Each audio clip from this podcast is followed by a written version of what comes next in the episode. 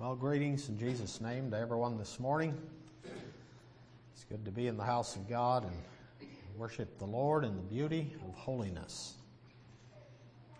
I uh, welcome all the visitors. God bless you for uh, joining us today.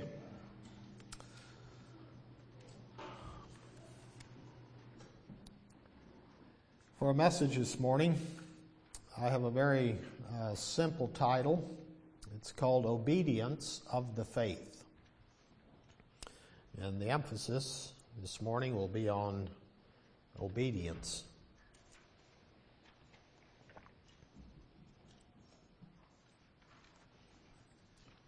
Now, I'm sure you've heard that many, many times. Some of the most familiar passages of Scripture talk about obedience. We have preached about it and emphasized it.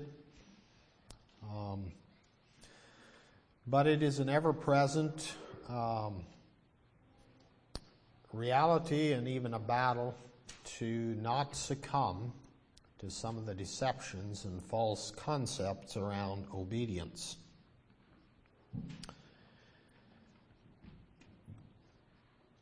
In one of the hymns we sang at the opening, I don't remember the number, and it wasn't a song we've sung a lot, one of the newer ones, I guess, for us.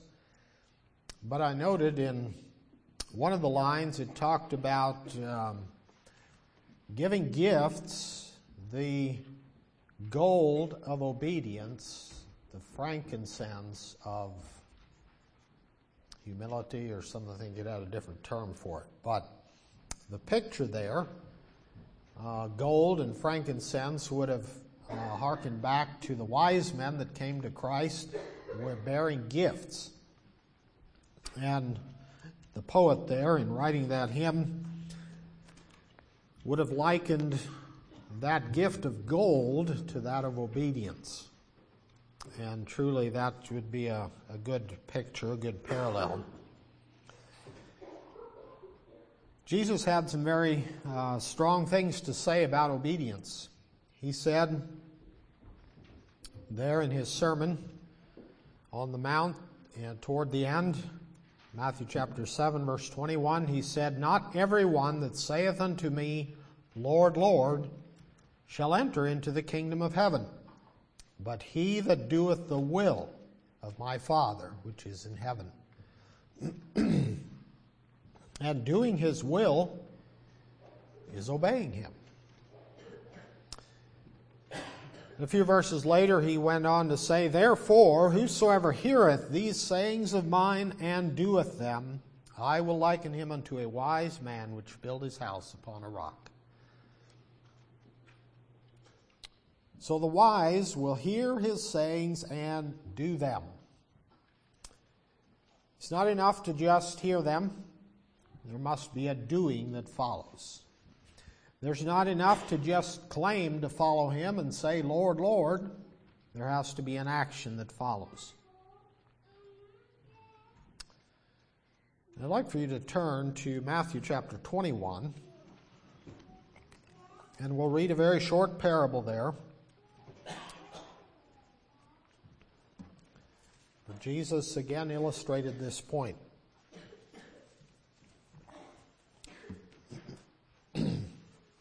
Matthew 21, verse 28.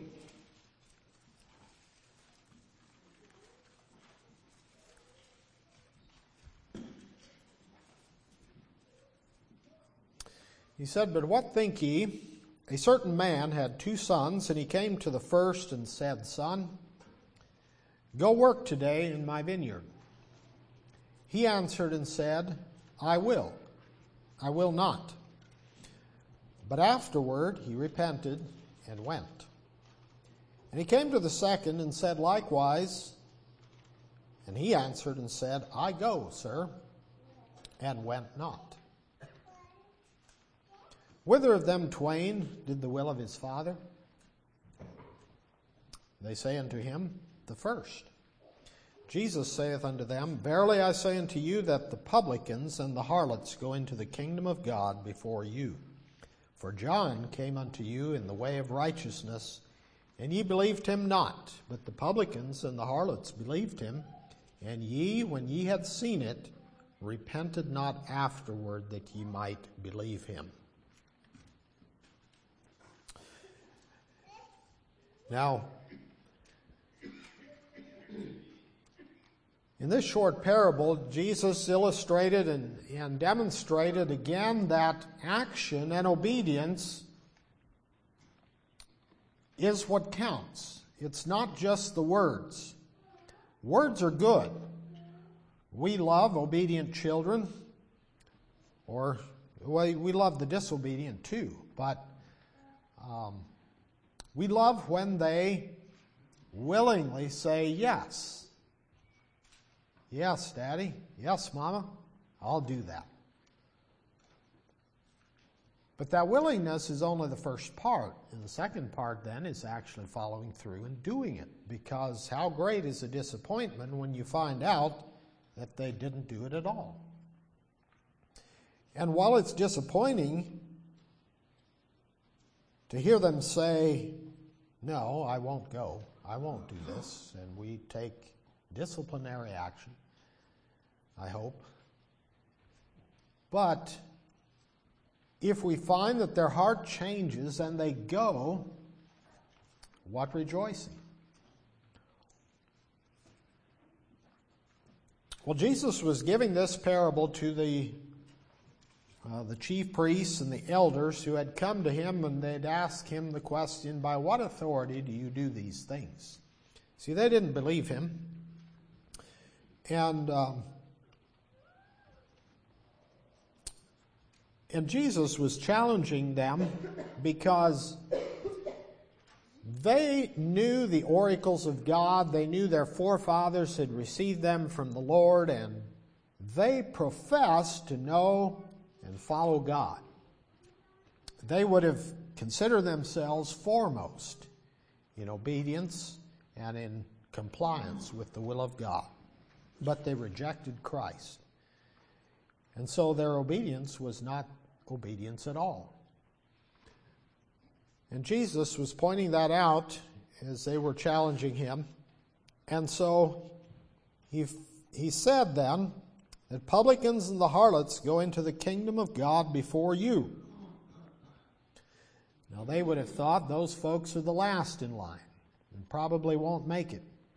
But they were those who heard and changed their mind and then obeyed. While the scribes, the Pharisees, the chief priests, many of them would have professed to go. Yes, I'll go, but they went not. And Jesus made it clear that in the Father's heart, the action is what counts. In this parable, it seems like both sons really didn't want to go. The first one said so, but then he repented and went. The second one professed to want to go, but in reality, he didn't want to go because he decided not to. And so the one who repented and changed his mind was the one who received the blessing.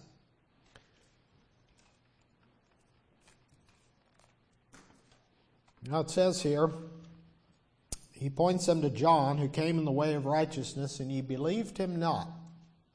But the publicans and the harlots believed him. And ye, when ye had seen it, repented not afterward that ye might believe him. He's even pointing to them to the fact that they could change their mind and still go. If they would just consider what John had taught, and when they see the publicans and the harlots going, they could change their mind and go likewise.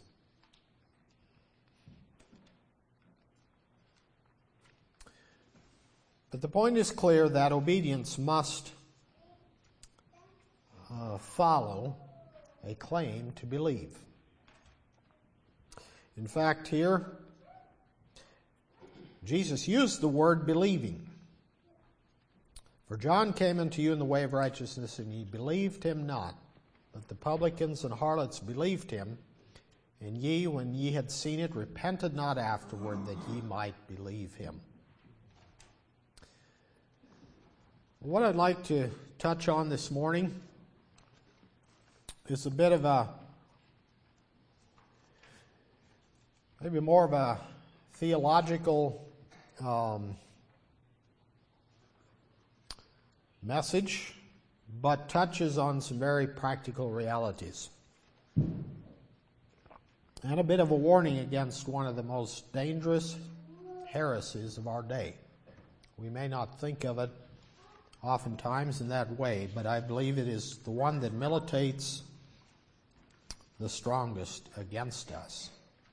And that is that God expects His children to obey Him. You know, we've um, in the past year have had numerous discussions about some practical details uh, of lifestyle and practice.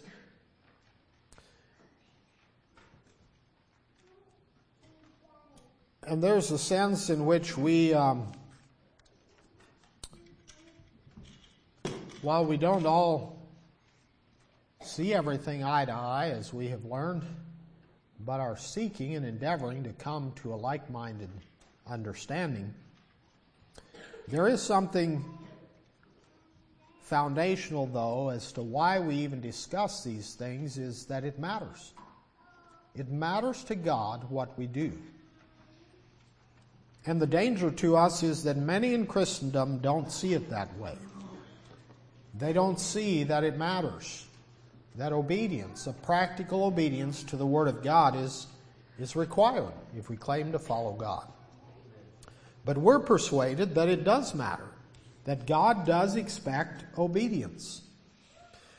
And so the warning is against that heresy that we can divorce the concept of obedience from the concept of believing, or believing in God, or believing in Christ, and even naming the name of Christ, Lord, Lord, but not doing the will of our Father.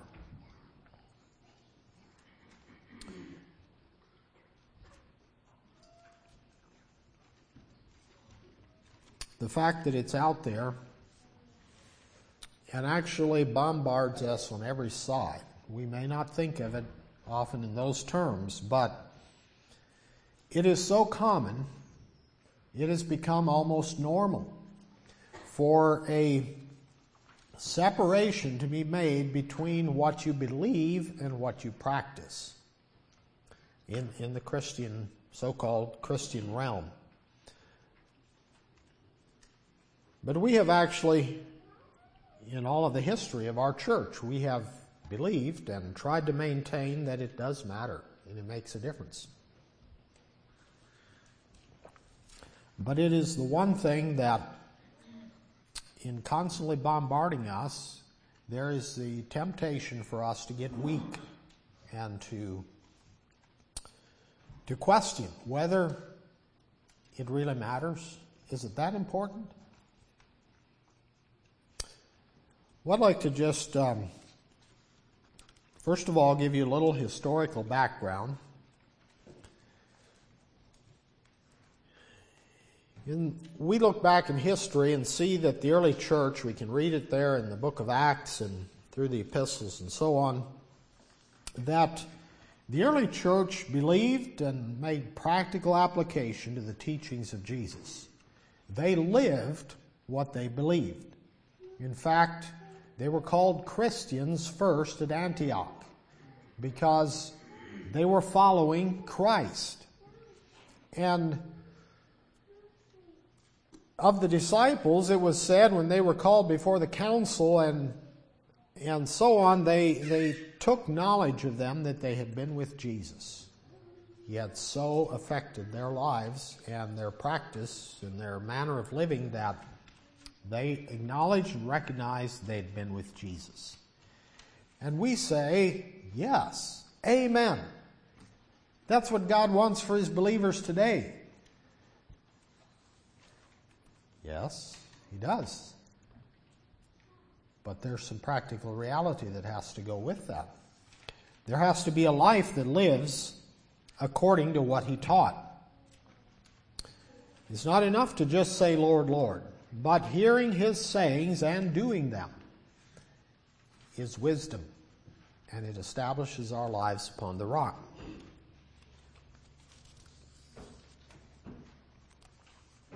The historical perspective is that while that seemed to be the primary um, belief and focus of the church for several hundred years, there came a time when men began to apostatize, and, and there's, I'm really condensing this and not giving a lot of details, uh, but there are a lot to be considered if you read. But the church was persecuted. They were hated, and yet the testimony was that they lived a life separate from the world. They lived for a different purpose. They didn't follow after the ways of the world. They even laid down their lives for what they believed in the, in the persecution. But along came Constantine, who uh, was an emperor and then professed to follow Christ, but he didn't obey Christ in all things. He did in a few things, and he became very tolerant and accepting of Christians. And there was even a, a time when there was contentions that arose in the Christian church among the bishops.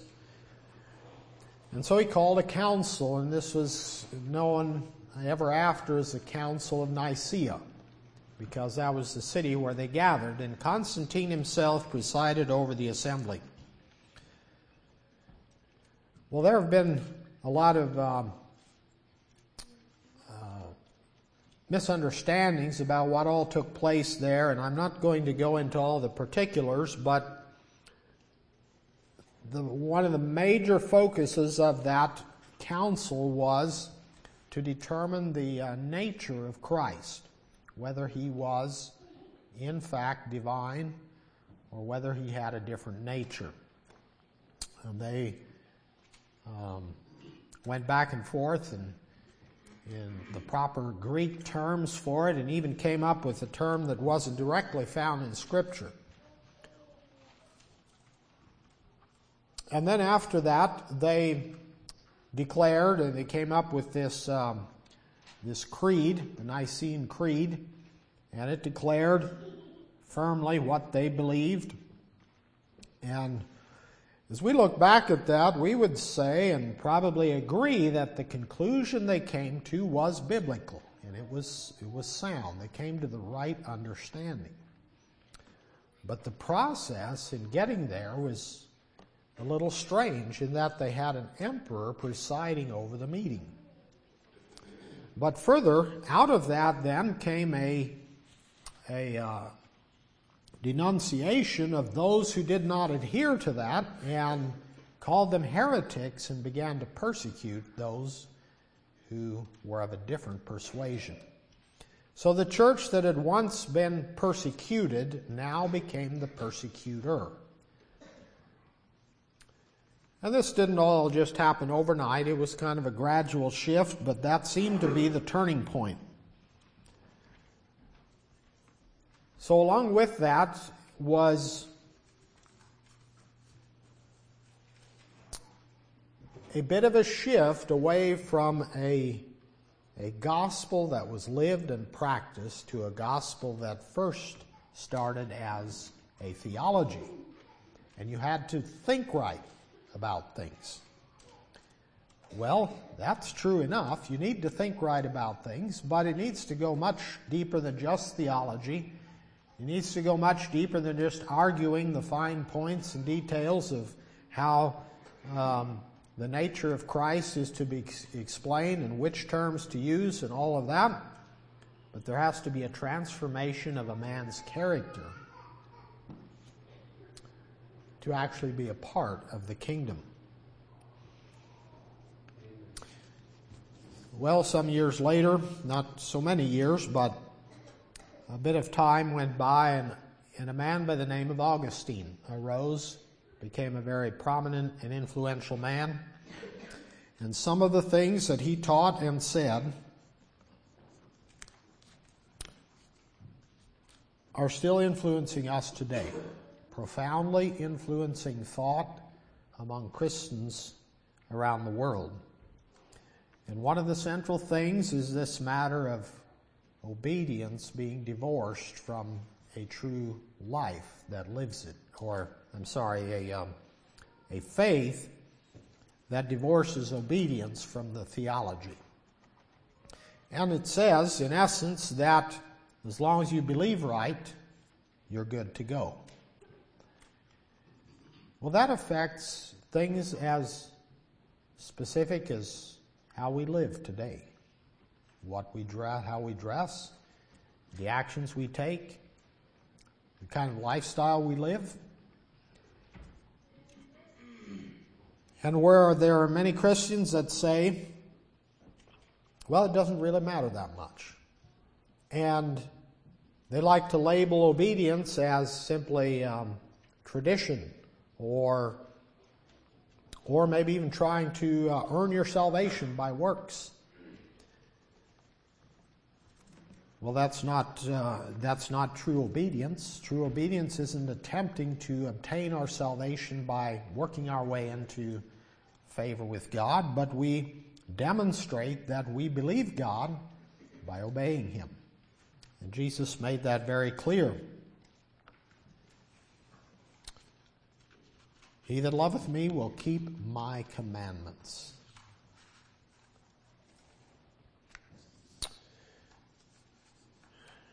Well, that being a bit of the historical background, well, let me finish this yet. With Augustine, he came to uh, to teach and, and believe that that a man can say things and, and believe things, and as long as he believes them, his actions don't necessarily need to follow. And, and he even came to the place where he taught in what has been known since then as the just war theory. The idea was that even though Christ commanded us not to kill, there are times when there is such evil and we, as obedient citizens in a, in a country and, and in a kingdom, and obeying the government which seeks to suppress evil, and sometimes needs to do and use war for that purpose, it would be okay for a Christian to participate in that as long as it was a, a just war. Augustine perhaps wasn't the first to suggest those things, and he, I'm not sure that he was even the one who coined that term, but what he did teach has since been known by that idea of the just war, and is still believed in its basic essence by many today who profess Christ. It's okay to participate in war, even though Jesus said, uh, you know, that we should not return evil for evil. But uh, through a lot of theological gymnastics, they arrive at the concept that it's okay for a Christian to go to war. Well, a lot of that theology could be credited to Augustine. So it's been with us for thousands of years. However, historically, not all of the church succumbed to his teachings. It seemed there was always a remnant who rejected that and strove to maintain a simple obedience to the words of Christ. And you can read much of that history in Martyr's Mirror. But you may ask, so how does that affect us today? Well, I'd like to give just several examples the first one is um, I was reading or rereading the book um, It's Not Your Business by Gary Miller. And he actually refers to this in the context of, of uh, business and how our business is operated, in light of Jesus' teaching, and not just how we operate a business, but also how we look at money and all that. And he, he addresses this very thing of the conflict between the teachings of Jesus and even common business practices today.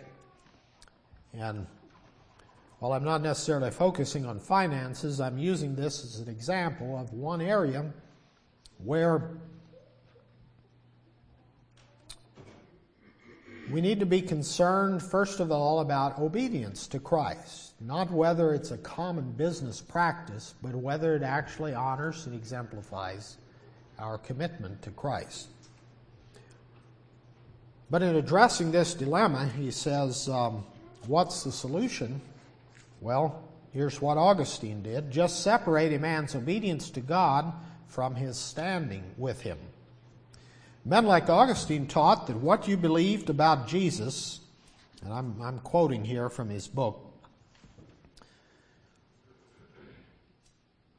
what you believed about Jesus was much more important than literally living out his teachings. In describing how a man could go to war while still being obedient to Jesus, Augustine said that loving your enemies is not a bodily action but an inward disposition. In other words, it is acceptable to kill your enemy as long as you are loving him while doing it. And what is going on in the mind is of far greater importance than what you see demonstrated in the life. The fruit of this erroneous Augustinian doctrine lies, lives on today. It isn't uncommon. In fact, one could argue that it has become normal to find a man living in open disobedience to the teachings of Jesus yet believing he is in good standing with God. But notice how this was done.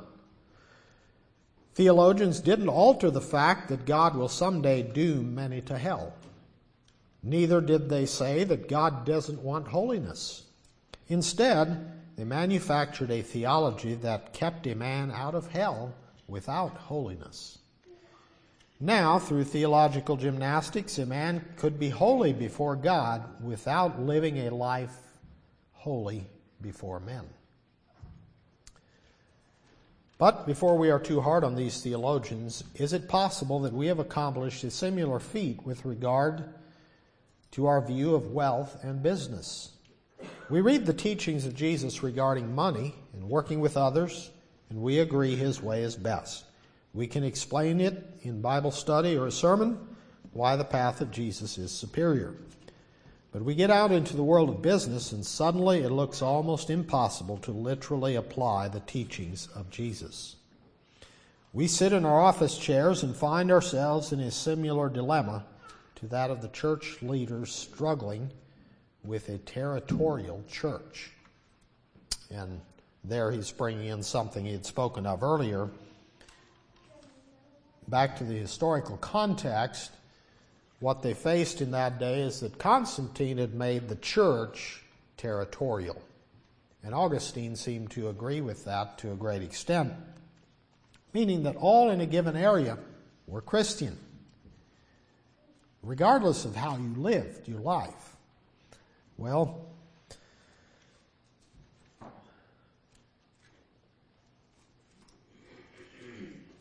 Here, Gary Miller is simply uh, bringing that into, um, into focus here as it applies to our finances and the way we think and about money and how we operate our business. Um, do we have a dilemma of actually following the teachings of Jesus? We can't change the teachings of Jesus. I'm quoting again, and though we won't admit it, we really can't imagine Jesus fitting into our business environment. Yet we have to provide for our families, so we subconsciously separate our business from our spiritual life to make it all work. Well, it's good for us to ponder. But the point here is that I'm bringing out here and using this as an example is to remind us that it is of utmost importance that what we actually do and live in this matter of finances and business, it needs to comply with the teachings of Jesus. It can't be just words. If we just use words and deceive ourselves and then do things that are contrary to the teachings of Jesus, we're yeah, we're ruining our testimony. We need to have the utmost integrity and um, and purpose in what we do.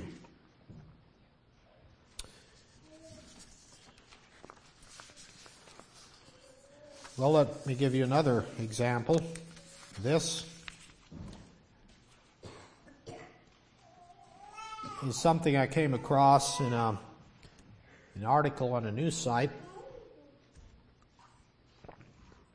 And the context here is a lady was writing about Halloween. And And in the article, she mentioned that she had, uh, in her growing up years, apparently somewhat of an evangelical background, or church going at least, and, and she had heard much about the evils of Halloween and why Christians don't participate in that. And, but in their church, they would have what they called a, some kind of a fall festival or harvest festival or something, and, and they'd go and uh, dress up and, and go around asking for candy and whatever. But now, as she's getting older and has her own children, and she allows them to go along with the neighborhood children uh, and their trick and treat and whatever. And but she mentioned that she does feel a little guilty. Well, what's the dilemma here? Well, there is a dilemma because Christians have said for many years that you shouldn't be involved in that. And, and then she uh, quotes another writer named Jessica Thompson, whom I don't know, but here's what she wrote I'm calling to all moms out there to remember for just a couple minutes that your standing before God doesn't change depending on what you do on October 31st. Oh, really? To be honest, it doesn't change no matter what you do any day of the year. Oh, and there you have it. The old Augustinian heresy that it doesn't matter what you do. And so it comes down to things as simple as involvement in our common everyday things that the world is involved in, such as Halloween. Should we participate or should we not? Well, this professing Christian has just thrown out the idea that it even matters. And says that your standing before God doesn't change depending on what you do on October 31st. Well,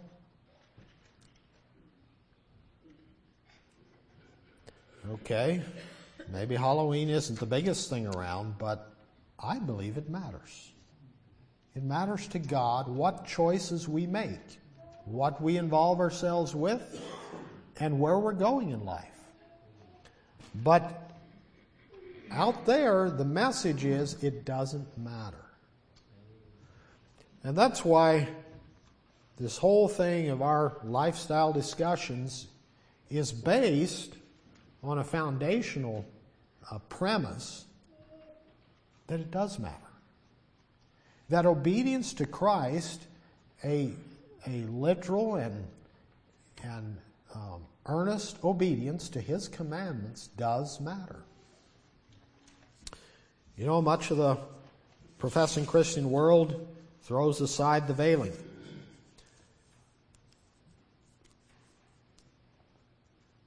As though it doesn't matter. And they, they will tell you it doesn't matter. Well, that was just an old practice. But in 1 Corinthians 11 is one of the primary teachings of communion. And most professing Christians will keep communion as, as a commandment of the Lord, and, and they, will, they will regard that highly. But the first part of that chapter, 1 Corinthians 11, no, not so much. You see, kind of a, a pick and choose. Well, we need to be convinced that it does matter to God. Yeah, there can be some variations of thought and, and application, even, but the underlying issue is it does matter. I just think of some other current um, current examples we could point to in in perhaps the secular world. Um, if you followed the news at all concerning the uh, recent appointment of Mr. Kavanaugh to the Supreme Court and the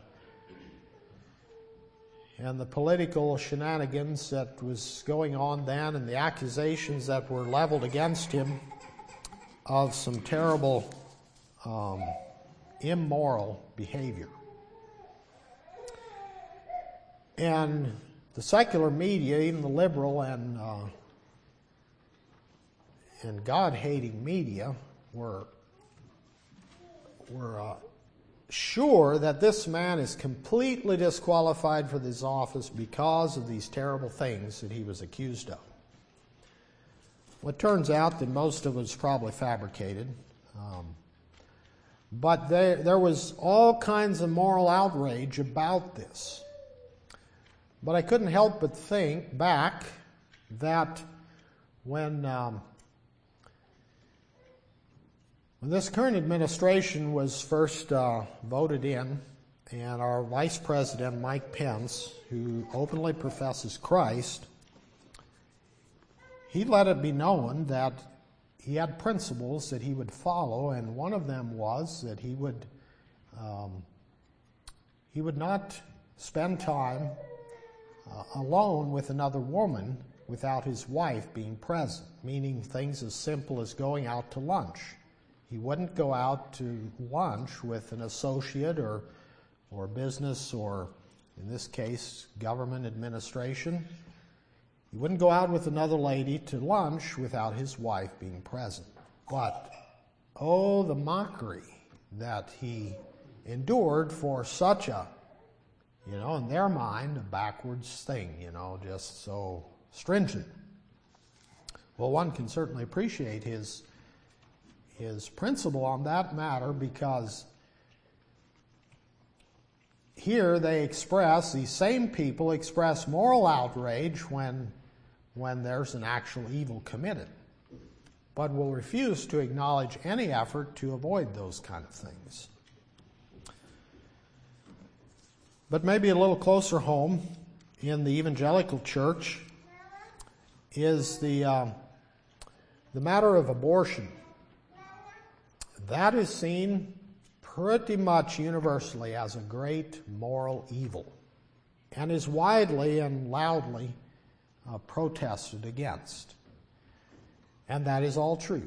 That is, we agree with that 100%. It is a great evil. It should not be done. And sadly, there may be some that compromise, but for the most part, in the evangelical world, that is seen as a great evil. But what is the sin that often precedes abortion? Many times, most times probably, not necessarily in every case, but many times the sin of fornication is what precedes the sin of abortion. Now, how does the evangelical church stand on that one? Well, not so much is said. Yes, maybe in some ways they, they do lift up a feeble voice. Some even compromise, some even openly accept it as just the way life is. And will say very little about that sin. But isn't God concerned about sin? Yes. He's concerned about that sin too. And to the point where he says, among Christians, it should not be once named among you as becometh saints. But now, what precedes the sin of fornication? How about not going the way of her house, like we heard in the opening message? And where does the evangelical church stand on that? They don't take a stand. In fact, you will most likely hear mockery and even derision for those who would take action to avoid and shield themselves and flee from all uh, fornication, all appearance of evil, to not go the way of her house, to not be simple and just take in everything, to shun the music that is leading in that direction, to shun the kind of clothing, the kind of activities, and the, the whole uh, line of action, if you will, that we take issue with. You see, it's our actions are not to be divorced from our theology. If you believe that abortion is wrong, you need to believe that fornication is wrong. And you need to heed the biblical warnings against the actions that lead up to that. Don't go that way. Don't go the way of our house. And so we lift up a standard. I trust by God's grace that we can see the principles behind the things that we live and believe and practice. The danger that we face many times is not so much an outward assault against our faith as it is the derision that we might hear from other believers for the simple obedience and literal and practical obedience to the things of God. To say that we don't divorce our theology from our actions. We intend to give a practical obedience to the faith. And it's not just the big things in life, it's the little things. It's, it's all the details. It's, um, we can't just sort out certain parts of our life where we want, well, yeah, we'll follow God in this, but over here it's not so, not so much. As Gary Miller challenged in the matter of finances, business, and so on.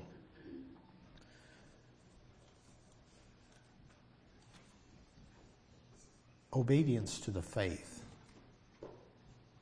that's where we want to stand is believing that God expects a practical obedience to his commandments and we need to we need to endeavor to follow that if we say we're going to go work in his vineyard then let's go and work in the vineyard if we have in the past said no we won't go then let's repent and go work. But there needs to be an action, there needs to be a life that follows what we profess. May the Lord bless you with that.